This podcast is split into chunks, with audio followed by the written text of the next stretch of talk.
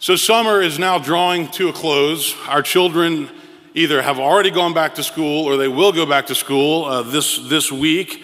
Um, the bagpipes are a great tradition at Woodmont. Um, and, and then today, this afternoon, we're going to kick off our youth programming at, at four o'clock. We moved that up a little bit this year so they could get home with their, with their families afterwards. Next Sunday, we'll have a ministry fair. And there'll be about forty different booths and groups set up so you can learn more about what we do at this church and you can get connected uh, through the, through the ministry fair.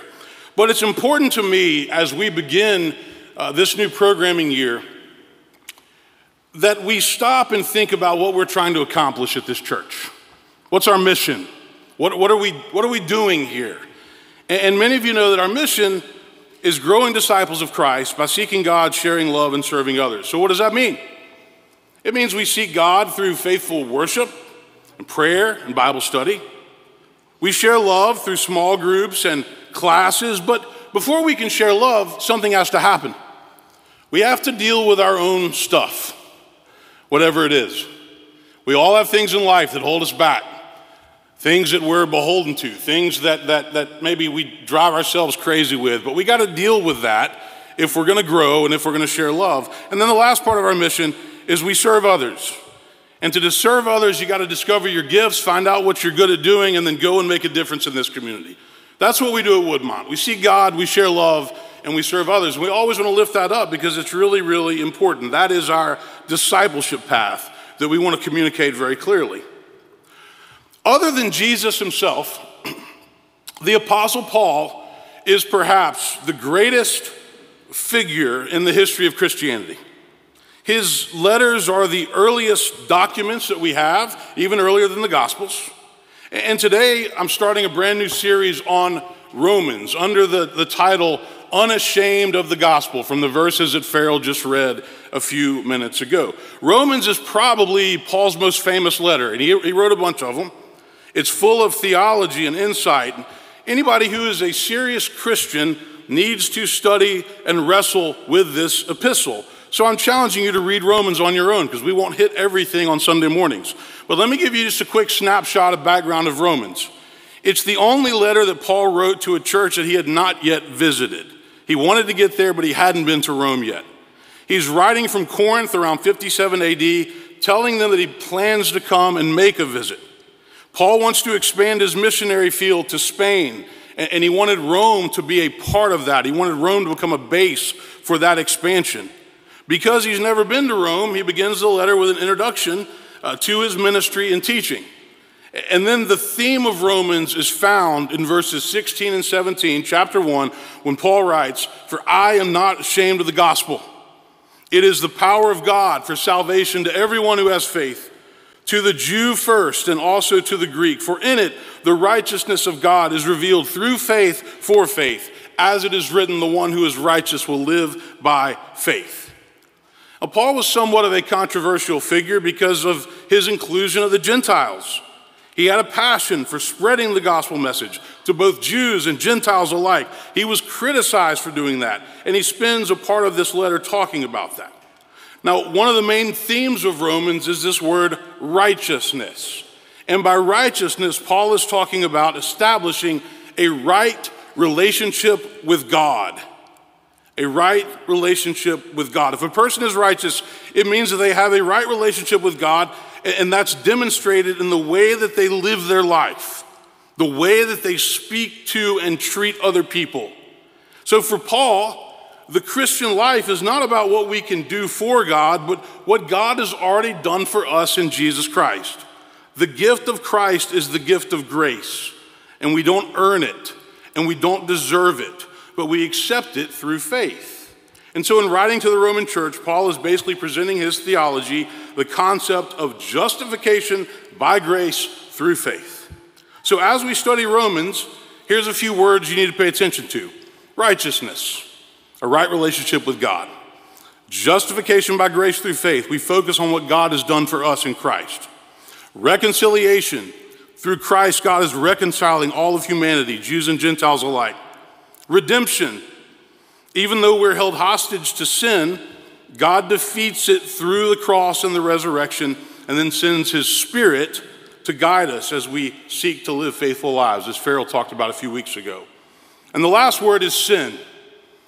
That which separates us from God. It's our brokenness.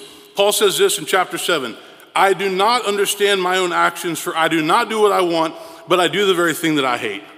In other words, as human beings, we do things that we know are wrong, and yet for some reason we can't stop doing them. This is the predicament of the human condition. This is why we are in need of the grace of God.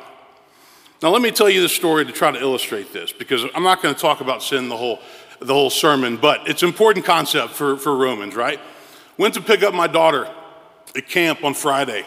Wade decided he wanted to go with me. That's a seven-year-old. We drove to Asheville.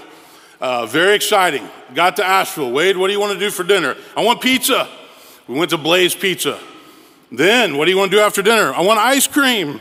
We went to some place that made homemade waffle cones. Really good. I need to stop that. Then we check into the Hampton Inn, Tunnel Road, Asheville. Would not recommend it. But anyway, we were there. Indoor pool and hot tub. For a seven-year-old, that's pretty awesome, right? And for a forty-three-year-old, not bad.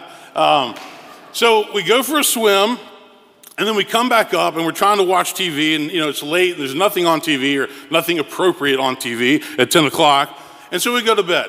Well, we love the pool. The problem was our room was right above the outdoor pool. And the motor and fan of the pool just went on and off all night. Vroom, turned off. Vroom, turned back off. I couldn't go to sleep. So finally, finally, I called the front desk and I'm like, I cannot sleep. There's this motor outside. Oh yeah, that's the pool. I know. Um, can you please move us to a different room? Yes, no problem. Go down the hall, other side of the hallway. Two queen beds this time. Wade, I had to wake up. He was no problem sleeping. Lay down, peaceful and quiet, right? Sounds good. All of a sudden, through the wall, the guy next door has a C PAP machine. Sounds like Darth Vader, right? And I'm just sitting there, and I got, I literally got like two and a half hours of sleep, okay, before picking Montgomery up. All right, this to me is how you can think about sin. It's always there. It, it kind of ruins the perfection. It's what, if we wish life would be this way, well, no, we got the fan, we got the, th- that's what's going on. And Paul addresses this concept of sin, and that's the best way I know to illustrate it to you. I call it brokenness, brokenness. It's what separates us from God. Now, can you think of a time in your life when you received some bad news? You weren't accepted to the college you wanted to go to. A girlfriend or a boyfriend broke up with you out of the blue. And you said, you know, it's, it's not it's not you, it's me, you know, it isn't working. The doctor came in and said those words, I'm sorry, but you have cancer. Maybe your child did something bad and you heard about it from another parent. You were embarrassed or ashamed. Maybe you went in for an ultrasound and, and the doctor said, I'm sorry, but we can't seem to find a heartbeat. A lot of people have been there. Maybe the bad news had to do with work. Somebody said, I'm sorry, but we're going to have to let you go. Um, just not working out here. We've all experienced bad news in our lives, right? We know what that feels like. Now I want you to think of a time or times in your life when you've had good news. Yes, I will marry you. It looks like your cancer is in remission. We don't see the tumor. You have overpaid your taxes by five thousand five hundred dollars. That never happens, right? It's a boy or it's a beautiful girl. We'd like to give you a promotion and a raise for your hard work. We're so glad to have you at the company. Mom and Dad, thank you for everything that you've done for me. I'm going to miss you dearly at college. Mom and Dad, you're going to be grandparents in about eight months. The truth of the matter is, life is full of both good news and bad news. We even experience days where we get both. We know this. We have times where the bad news just keeps coming, but the very best news that we can hear in life is the news that we heard this morning in Romans one, that God is with us and for us in the person of Jesus Christ. That Christ died on a cross to reconcile us to God. That was a gift, an act of grace, and we accept it through faith. And this is the news that ultimately changed Paul's life. He went from being Saul of Tarsus, persecuting the Christians, to the greatest advocate for the gospel in the history of the world, which shows you the possibilities that are there if you open your heart to being changed. You can be changed. You can be transformed. So, so to study Romans, we have to understand this, and we also have to wrestle with the very complicated nature of being human. And again, in chapter seven, he says, I do not understand my own actions, for I do not do what I want, but I do the very thing that I hate. How would you respond to this question? Are human beings innately good or bad? Meaning, are some people good and other people bad? Are some people bad and other people good? But what makes us the way that we are? How do you explain the human condition? The first point that I want to make to you this morning is that we are all capable of both. All of us have both a good and bad in our hearts. It's not just one or the other. And so if you've been at Woodmont a while, you've heard me tell the, the Cherokee legend about the, the grandfather and the grandson, and the grandson got really angry at somebody, and, and, and he was so mad and worked up, and the grandfather said, grandson, a, a fight goes on inside all of us. It's a terrible fight between two wolves. One is evil, the wolf that's full of anger and envy and sorrow and regret and greed and arrogance and jealousy and resentment and inferiority and lies and pride and ego. The other wolf is good, full of joy and peace and love and serenity and humility and kindness and empathy and generosity and compassion and faith. So grandson, the same fight going on inside of you, it goes on inside of me, it goes on inside of all of us. And the grandson sat there and he looked at his grandfather and said, well, granddad, which wolf wins the fight? And he said, the wolf that you feed is the one that wins. This is the human condition. The wolf that we decide to feed always wins. And the more we feed that second wolf, the better off we will be, the happier we will be, the more joy we will experience. You see, I believe that as human beings, there are certain things that are universal for all of us. Like, we all want to be loved and, and heard and appreciated and respected. We all want to search for meaning and purpose in our lives. We want our lives to matter, which is why we want people here to serve and make a difference and do something that will impact this community. The third thing is we all seek to form meaningful relationships with other people because we are social creatures and we're not meant to live alone. Loneliness is unhealthy. So if you want to be in a dinner group for eight, they're starting today. Sign up for it. Get to know some other people. We all seek happiness and joy. And, and all of us, no matter who we are, we have to deal with pain and disappointment and heartache. It's a part of being human. Some people go through more pain than others, but as human beings, this is unavoidable. It's a given. Nobody gets a pass on this. And so we have to live through it and, and, and work through it and deal with it. So my second point is that because we are sinful and broken, because life is hard, because we face things that we didn't see coming, we need the grace and good news of the gospel. That through Jesus, God shows us grace and love and forgiveness. That through the cross, God shows us that we don't suffer alone. You know, the pain of, of life is real, fear is real, grief is real. Sometimes things happen in life that shake us to our core, that leave us feeling like we can't go on. And for some reason, there are certain people in life who seem to have way more than their fair share of pain. And as humans, you know, we, we, we ask that question that never goes away. Why? Why is this happening? Why am I dealing with this?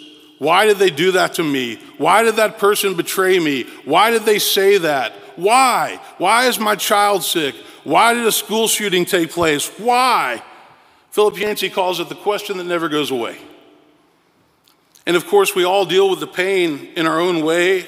Some of us will drink too much. Some of us will start taking some pills. Uh, the opioid epidemic is real in this country. Uh, some people become sarcastic. Uh, some people lose their sense of humor. Some people start shopping all the time. I love to buy golf shirts, makes me feel better, right? Some people become workaholics. Some people live in a constant state of denial.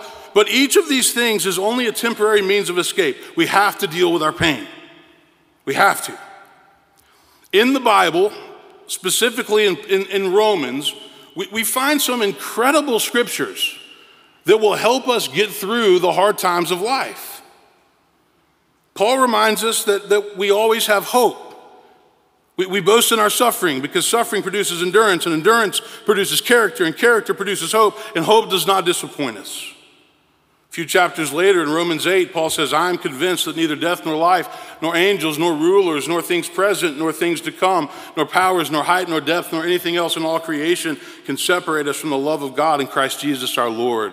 And we can feel that in the church community. To the Corinthians, he says, we're afflicted in every way, but not crushed, perplexed, but not driven to despair, persecuted, but not forsaken, struck down, but not destroyed. See, when it comes to dealing with pain and heartache in life, the Apostle Paul gives us some of the most encouraging words that will help us to keep pressing forward no matter what it is we're dealing with or going through. My final point as we begin this series today is that as Christians, we are called to be people who are committed to spreading the good news.